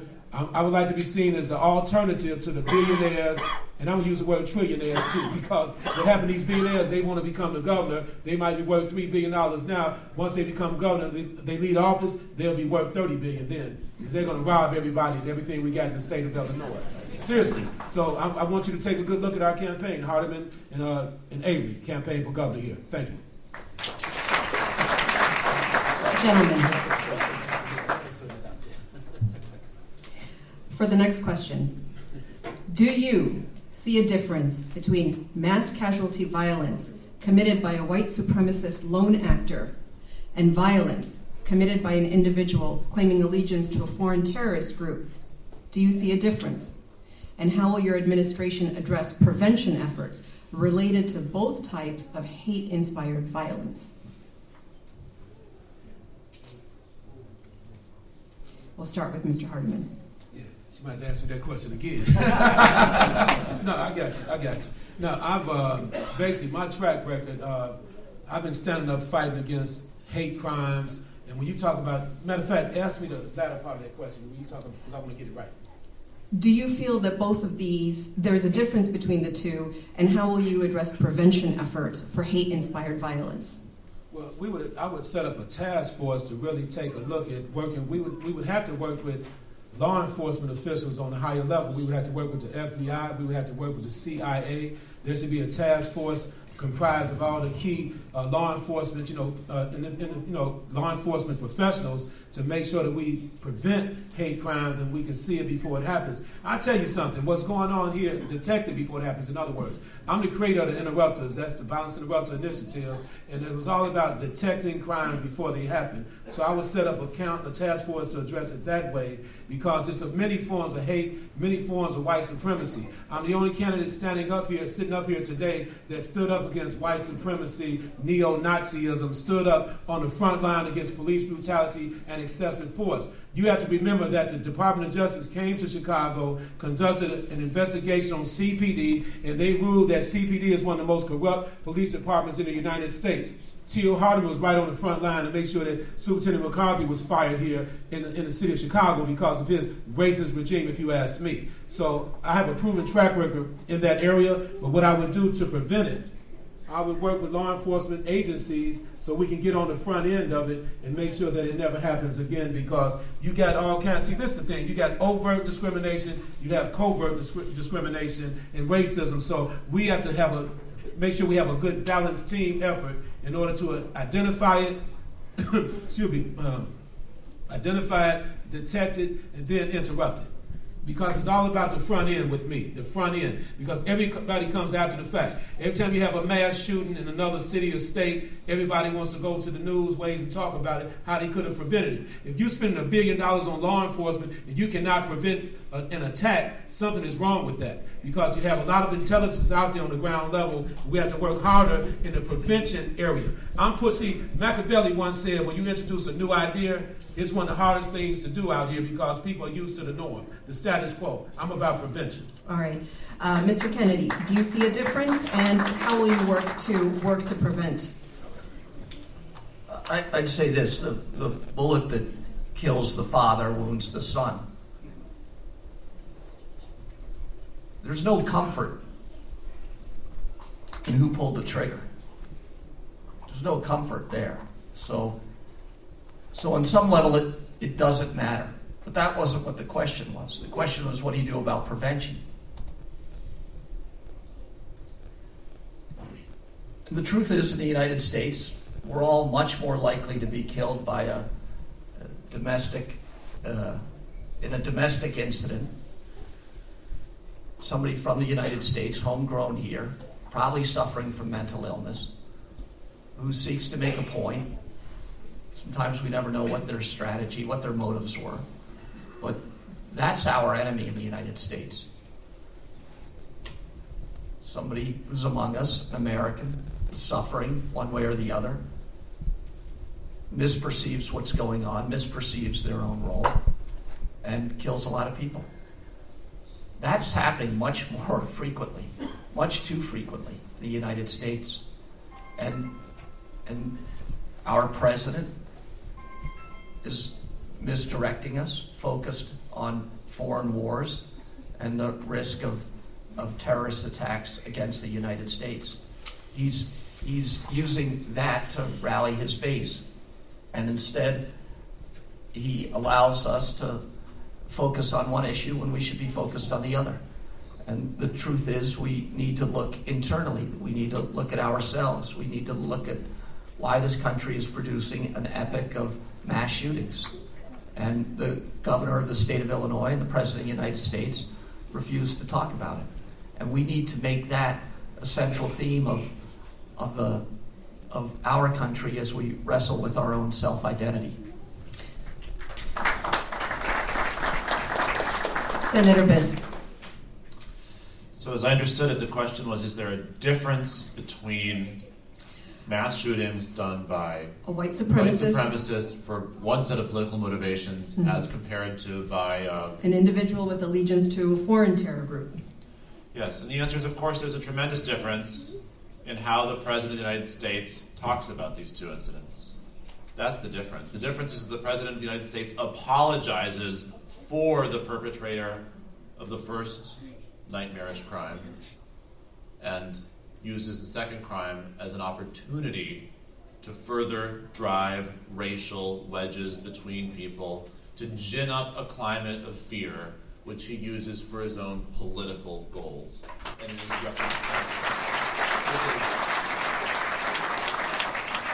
is one of the most appalling things that I've seen done in American politics. That's the difference. The difference is that the president calls one set of people very fine people and uses the other incident as an excuse to go after the innocent. So, we need to take all of these tragic, nightmarish situations with equal seriousness and extraordinary seriousness. We cannot possibly accept a situation where some of these incidents are kind of viewed as inevitable or where we're desensitized to them. We have to create a culture and a climate that views this kind of behavior as completely unique and shocking.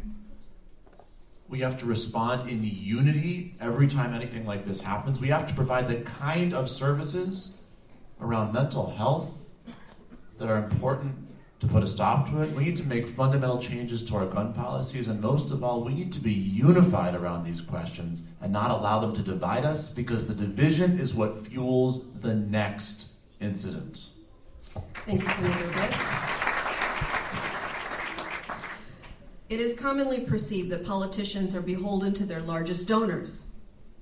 How will you protect the civil rights of Illinois citizens if those interests conflict with donor preferences? Mr. Hardiman. Yeah, that's a good question. My campaign is really, I'd say, powered by the people. I'm running what you might say is the middle class, poor people's campaign. I would like to be seen as an alternative to the billionaires and billionaires, sincerely. And therefore, I don't owe nobody anything.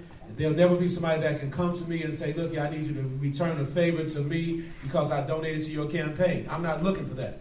I'm just looking for the people to vote for the Hardiman and Avery, administration. Also, when it comes to corruption, I plan to videotape all my meetings with a special interest group and lobbyists. We videotape the meetings, therefore there will be no margin for error right there. So to answer your question more directly, that's not going to be an issue with the Hardiman and Avery campaign because there will be no big donors to my campaign. We need to raise money, don't get me wrong. We're doing our best to do that. But at the same time, we're doing good. I ran before, the polls had me at 5% once again, and we secured 30% of the state vote. And I'm really the front runner in this race, but the media will not say that because we're ranking at 18% of the polls right now, and based on my previous poll count, we're doing pretty good. So I'm not going to spend a long time on that answer because the reality is I'm not looking for no big-time donors that can call me and tell me to change my mind about something because they gave me $50,000 when they gave me $100,000 telling me they're going to pull back because they don't like something I said. So I don't want to be in that position. If you're going to be a pure champion for the people, you need to have your independence. from donors and everybody. I'm a progressive Democrat, and we're fighting for change in Illinois, and that's my answer. Mr. Kennedy. I think that's a great question, and you see the role of big money as it's affected the decisions and people in the Democratic Party and the Republican Party as we go through this election cycle. The truth is we have a culture of fear in our state. We have a culture of fear in the Republican Party, one in the Democratic Party, and truthfully it's playing out across the United States as well. 330 families gave more money to Republicans during the last presidential cycle than all the other donors combined. In Illinois, 2 or 3 families gave more money to Republicans than, or they get 85% of all their money from just 3 major donors. In the Democratic Party, all money really flows at the behest of the Speaker of the House, and if you cross swords with him, that flow of money will be cut off. If you look at how I'll react to that, you can see from the history of the primary what's happened during this election. I spoke truth to power. I said what Mike Madigan is doing is not illegal, but it should be, and that money was cut off. I was threatened by him. I was told not to speak out against him by people associated with the party. And I said, no, I'm gonna speak the truth. What's happening with the property tax racket is destroying our schools, doing the next generation to a life of economic servitude. I spoke out against Rahm Emanuel and what's happening in the city of Chicago, and my donors dropped. It's important, though, to continue to elect people who will speak up, speak out, stand up for everybody's interest and not just the money that's flowing into these elections. Thank you. Senator Biss. I do appreciate the way in which you asked the question about what happens if the biggest donors come into conflict with our fight for civil rights and civil liberties. As it turns out, my biggest donor is actually a lawyer for the ACLU, so I think we're on good stead in that regard. But let me say this. The money in our politics in general and the money in this campaign right now are a cancer on our democracy. It is dangerous, it is scary, and it is something that all of us should not only be outraged about, but should be fighting hard against. I will tell you a secret, little known thing about me. I'm not a billionaire. I'm not even a millionaire. And it's possible that I'm a thousandaire, but it depends a little bit on how much our home is worth, and it's, the assessment process is kind of hard to figure out, so I don't know. And because of that, I was told, don't even bother running, don't even bother. And yet, we find ourselves here in late January of 2018, right in the hunt, with thousands of people having come to our campaign, thousands of donors who have enabled us to raise millions of dollars and have put together a competitive campaign, endorsed by MoveOn.org on Thursday, an organization of hundreds of thousands of grassroots activists across the state of Illinois. That's the way to win an election that leaves you beholden to the people of the state of Illinois, and that's the kind of election that we are going to win. There are people who will tell you that in an era of Rauner and Trump, it may be sad, but the only choice the Democrats have is just to do the same thing and find our own billionaire who's nicer. And what I will tell you is that these people are giving up on democracy. I'm running for governor because I have hope in democracy, I have faith in democracy, and I'm asking you to join us.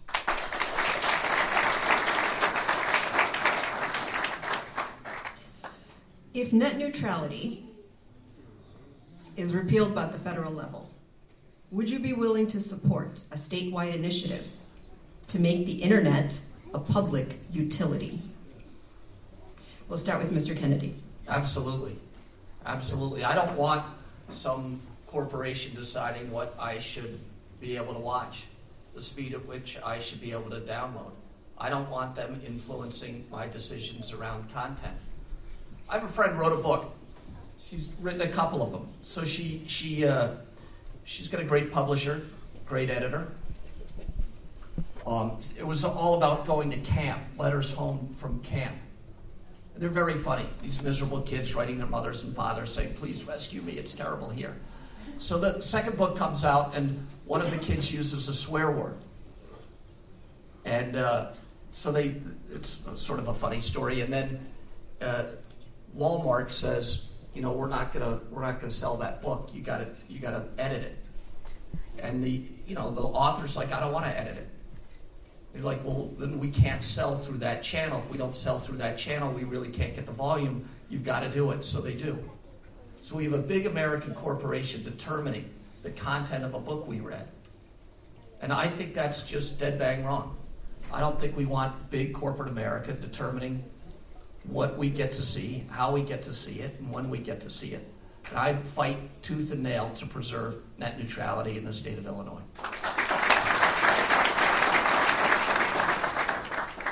Mr. Hardiman. Yeah, I concur with Chris Kennedy. I must say that because we would have to fight for this because, the private companies should not have a say-so in our households at all. We have to protect the consumers on all levels. We have to do that. So I'm not going to talk long about it, but I do support, and I'll make sure in Illinois that we take it to the highest level to protect net neutrality to the best of our ability. All right. Senator Biss. I love that you asked this question. This is great. Net neutrality is really important. Net neutrality is really, really important. What we see in America today is a new corporate world of giant quasi-monopolistic corporations that have unbelievable amounts of power in our daily lives, whether it's utility companies or whether it's companies that mediate the information that we get. It's really a problem. And what the repeal of net neutrality that the Trump administration is pushing is all about is giving some of these largest corporations in the history of the world more power over what information we have access to and what information we don't have access to, how we can communicate with each other and how we can't communicate with each other. So the answer to the question is yes, I will do everything I can as governor to use the power of the state of Illinois to ensure that we have net neutrality here by regulation or by contracting or by setting up our own public utility. But I also want to thank you for asking this question in this room, in this forum, because it's directly related to what we're seeing in this country right now with racism, with Islamophobia, with the efforts to suppress dissent, with the efforts to stop organizing in areas that are considered to be subversive or considered to be unpopular. If we don't have a free internet, it will be that much easier for the state or the federal government to push down the voices of Muslim Americans in their effort to communicate with the public and organize with one another to build community power. Net neutrality is about lifting up populations, creating new opportunities, and I am all in for net neutrality. All right, thank you. For this next question, I'm going to restrict the time to 1 minute. I'd like to make sure that we get all the questions in that we have slated for the three of you today. So in 1 minute, please tell us, if your administration is asked to pass along voter data to the federal government, how will you advise the voting commission? And we'll begin with Senator Biss. I'll say no. I need a minute for that. There are attacks on voter suppression. There are efforts to stop communities from voting, whether it's people in poverty, African Americans, immigrants with the legal right to vote who are nonetheless often suppressed, the old, students. But there's also the underlying profound fear that the federal government is going to start to set up registries. The state of Illinois should not do anything under any circumstances that could be used as a collaboration with the federal government in setting up a Muslim registry, ever. When I'm governor, I will not allow that to happen. And if, God forbid, the federal government sets up a Muslim registry, I will be first in line to register. Mr. Hardiman. No, I'd say no to that without a doubt because that's the problem now. We have to protect voters, protect people's personal information, and protect consumers out here. We have to do this. And as a governor, I must lead that charge. There's no doubt about it, no hesitation in my mind. They could not retrieve that information from me under gunpoint. I just want to say that because we need a governor that's going to stand up for real and be a champion for the voiceless people out here. And that's what I plan to do as your governor. Okay? Mr. Kennedy. I don't think we should cooperate with Donald Trump's federal government. I just leave it at that. Not anything, ever. Hopefully you'll get indicted here soon enough, and we won't have to deal with it anymore. But I think that effort is really a distraction. It's an idea that somehow he won the popular vote, and he's going to try to prove it by getting data from multiple states. And I think anybody who cooperates with him is just feeding into that notion of sort of a mental sickness where he can't get over the fact that, in reality, Hillary Clinton beat him by 3 million votes. Never forget that. It is perceived as some as a slippery slope to the Muslim registry, and so it is for that reason. And obviously, that that's something that you think other countries do in other centuries, and we would fight that as governor of Illinois. Any attempt to create a registry is offensive to me as an Irish Catholic. Me as an American, me as a member of the Kennedy family, there's no way we allow them to do that, not with anything that we get here in Illinois. Absolutely. Thank you. We're almost at the end, gentlemen. And this is regarding the Affordable Care Act. So prior to the passage of the Affordable Care Act, Illinois had excellent state-level health care coverage for children specifically. Given the dramatic changes to healthcare laws at the federal level, what will you do to ensure that Illinois residents have access to adequate healthcare coverage? And we'll start with Mr. Kennedy. So I think that the most important thing is just a long-term goal. What are we trying to do? I think we need to cover everybody, make healthcare a right. I think it's critical because of social justice issues, moral issues, ethical issues. But I also think it's critical to restoring the American dream. Nobody should be one sickness away from bankruptcy. We shouldn't have that threat hanging over every family in America.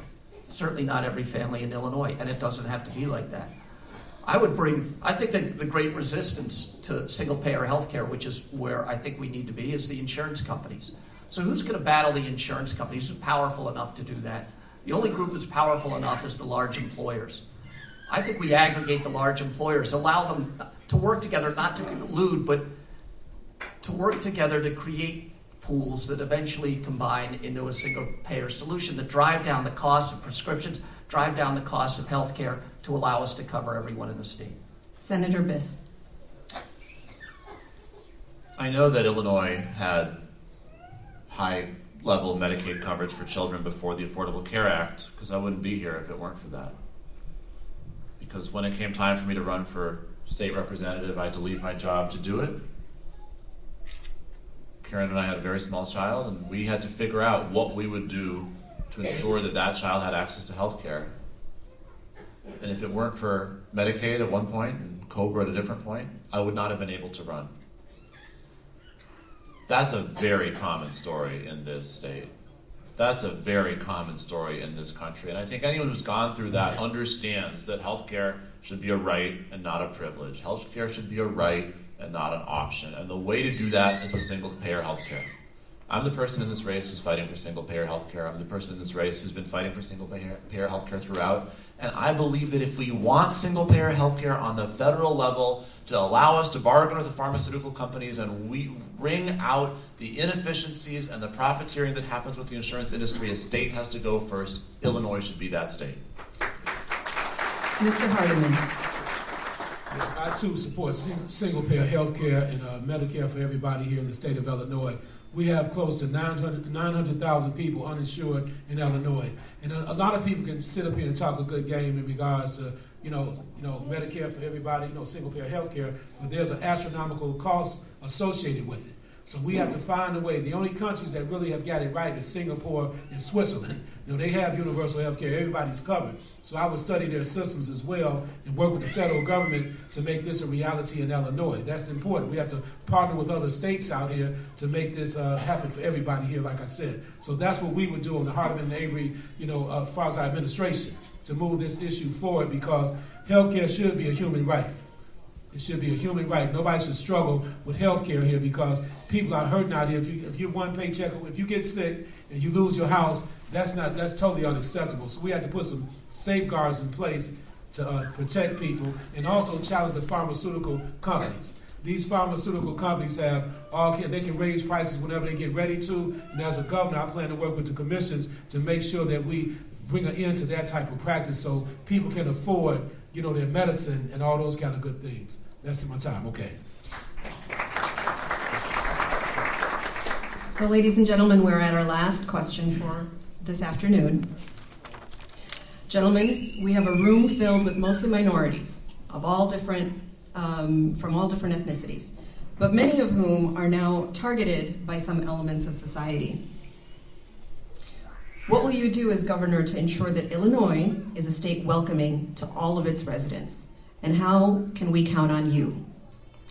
Mr. Hardiman. Well, first of all, I'm one of your Muslim brothers sitting up here, okay? As-salamu alaykum once again. And secondly, I am a minority. I'm an African-American young man running for governor here. I've been discriminated against. I've dealt with racism, the mass exodus of our people leaving Chicago. I mean, all the issues we're associating with right now. So as a governor, I've been a protector of all anyway. That's what I've been doing my entire career. So it would be like a no-brainer for me in my administration to make sure that we protect all people, not just African-American people, all people. Now, we know a lot of times there's some misconceptions out here. You got people struggling out here. You got white people struggling. You got farmers struggling down in central Illinois. They need support out there. 1.7 million people living in poverty here in Illinois, and that's all people. So we have to be a protector of everybody. Women's rights, Muslim rights, children's rights, the disability community, the veterans, the senior citizens, people from all walks of life. So I don't want to just get caught up just because I'm African-American. I'm running for governor because I'm qualified as well. But I have a proven track record in standing up for everybody as well. Check my track record out. Thank you. Mr. Kennedy. Well, I've been targeting Muslims for years. People engineer our buildings. That's right. Targeting Muslims to cure my diseases. Targeting Muslims to run the great schools of education that we have in Illinois. Targeting Muslims to be my friends. Targeting Muslims to help me run the Merchandise Mart. Targeting Muslims to help run the University of Illinois. Targeting Muslims to invest with and alongside. Targeting Muslims to educate my children. Targeting Muslims to date my kids. Targeting, but that's not so much true. But it is going on. I want you here. I want you by my side. That's what I want. And I'm going to set the tone at the top for the entire state. Let them know that you're our friends, my friends in particular. Thank you very much.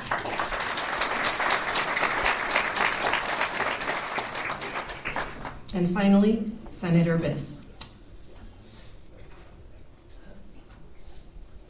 I come from a tradition of people who say Shalom Aleichem. It sounds a lot like Salam Aleikum. And we are cousins. And that is a history that is deep and profound and is somehow covered up by ugliness and racism and division that hurts both of our peoples. And that division extends to racism here in the state of Illinois and the country that hurts our state and hurts our country. Yes, it is hardest for the Muslim community that is the victim of hate crimes and is, yes, targeted right now, but it makes all of us weaker. It makes all of us smaller. It makes all of us poorer. It makes all of us sadder. It makes all of our lives less meaningful and less vibrant. And I'm running for governor to build a state that works for all of us. I'm running for governor to build a state where Muslims have an equal seat at the table.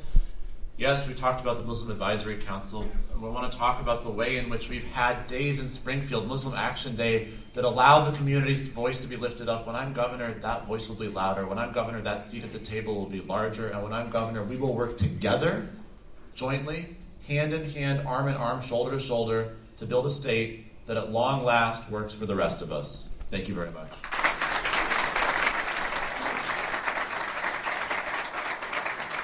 So Before I ask Brother Abdullah to come to the stage and close, I'd like to take a minute to thank the Civic Engagement Committee and the staff of CIOGC for working for many, many weeks to put this together, late into the nights and at all hours of the day and night. So first, let me acknowledge the chair for the Civic Engagement Committee, Sister Alia Hussain. If you would please stand so we welcome you all. And along with her, the person who really kept me in line today, right, Mr. Hardiman? Yes. Is Brother Irshad Khan, who is from the Islamic Foundation North Community. Sister Senna, who is staff for CIOGC.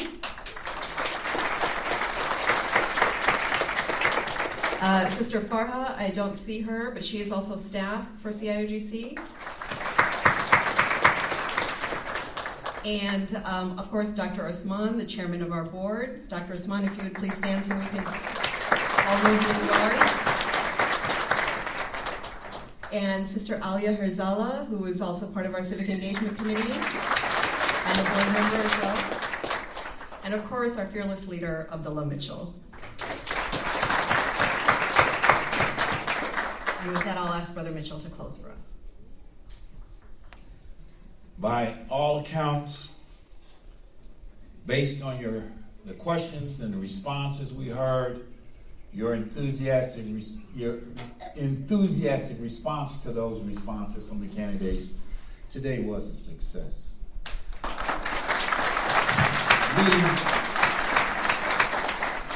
have, as a community, shown to these candidates that we are thoughtful, incisive in our analysis of the problems, and we are looking for genuine, real solutions from them if they are going to assume the role of governor for the state of Illinois.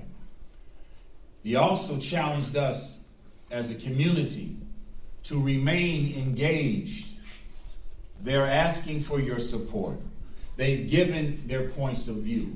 It is incumbent upon all of us as concerned citizens in the state of Illinois to remain engaged, to continue to challenge the candidates with tough questions and follow and understand what is happening in this election. This is crucial for us as a community, not only as Muslim Americans, but as Americans who live in this state. We must remain engaged. Let me also share with you, we in terms of carrying forward with that, there is an opportunity for you to register to vote. We have a deputy registrar upstairs, so those of you who are not registered to vote can vote. The other thing we wanted to do is we've had a number of candidates who are running for office who have patiently sat with us to learn about our questions and what we have to say. A number of them are Muslim, so at this particular time, I would like to ask all the candidates who are running for any office in the state of Illinois, please stand for a moment, please. All right.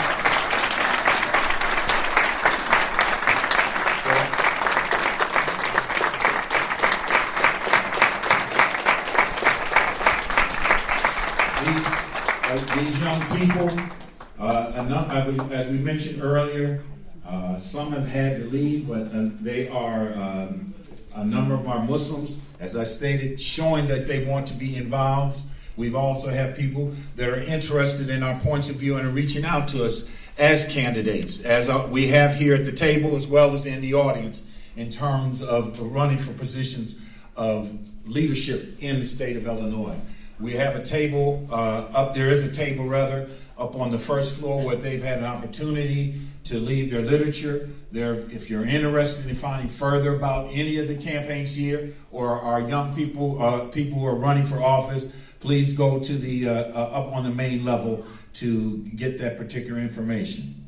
So let me close with these remarks, and I'm going to get a little religious on everybody, but it's going to be neutral, and a lot of.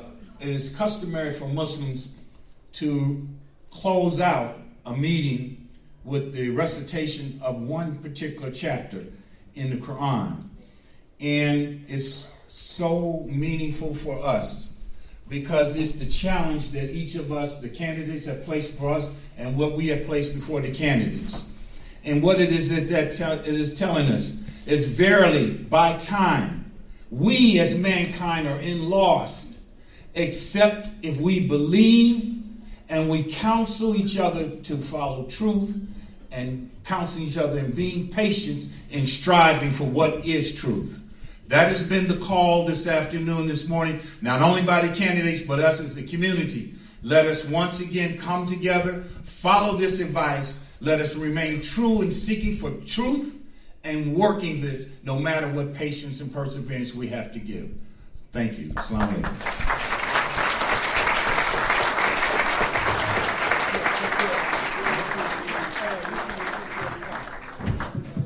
So I got one last word. It won't take more than 30 seconds. And you guys are standing, which is very appropriate. Much of what you saw today was the result of the vice chair of the Civic Engagement Committee, who was too humble to acknowledge herself. So I would like to acknowledge our moderator, Sister Humera Bassif, who did an exceptional job.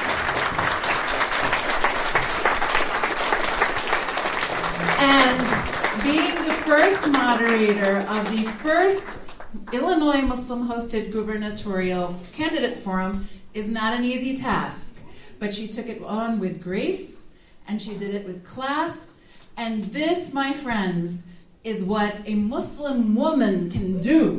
We are not oppressed. If anybody says we are oppressed, come meet the Muslim women of our community.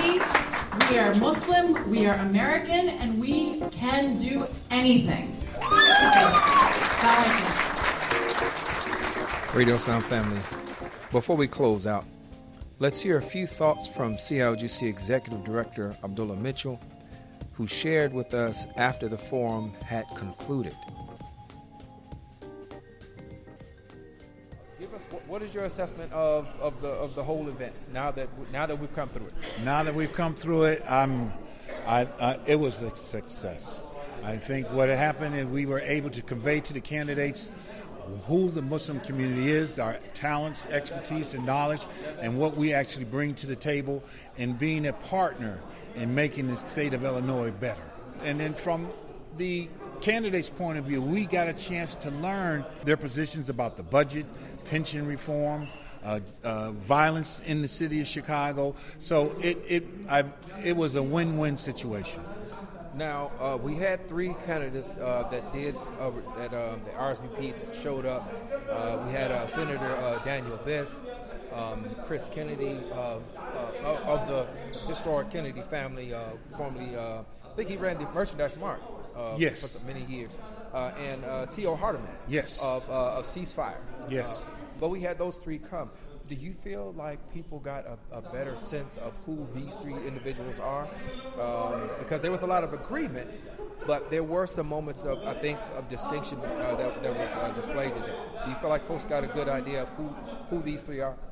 No question about it. I think even... over and above learning more about the candidates, I think it gave us an opportunity to learn more about what the issues are as these candidates see for Illinois. That gives us some further food for thought that we can go back in our meetings and gatherings to further analyze this and to crystallize our position and invite them to respond to those new positions that we've taken, or refined positions, I should say, that we're taking. So I felt that the discussion was helpful, even though there was a level of agreement, because, once again, if you're asking if the street is black and the street is black, the street is black. Right. Well, Radio Islam family, what I want you to remember, also all remember, especially those of us in the Chicagoland area, that we are a constituency that is over 400,000. And I think today was as much a testament about candidates recognizing that there is a power within that voting block as it was an opportunity for us to also get to know them. So, alhamdulillah, keep up the great work. Anything you want to, any last message for the Radio Islam family? I want the Radio Islam family to keep their ears to your show, because the next move we make, they're going to know. All right, good stuff. Thank you. All right. Assalamu alaikum. All right, Radio Islam family, thanks for tuning in. This program was produced, recorded, and engineered by Tariq El-Amin. The executive producer is Abdul Malik Mujahid. The views expressed by the host and or guests do not necessarily reflect the views of Sound Vision, Inc. Well, it's time to go, so we leave you as we ridded you. Assalamu alaikum. May the peace that only God can give be upon you.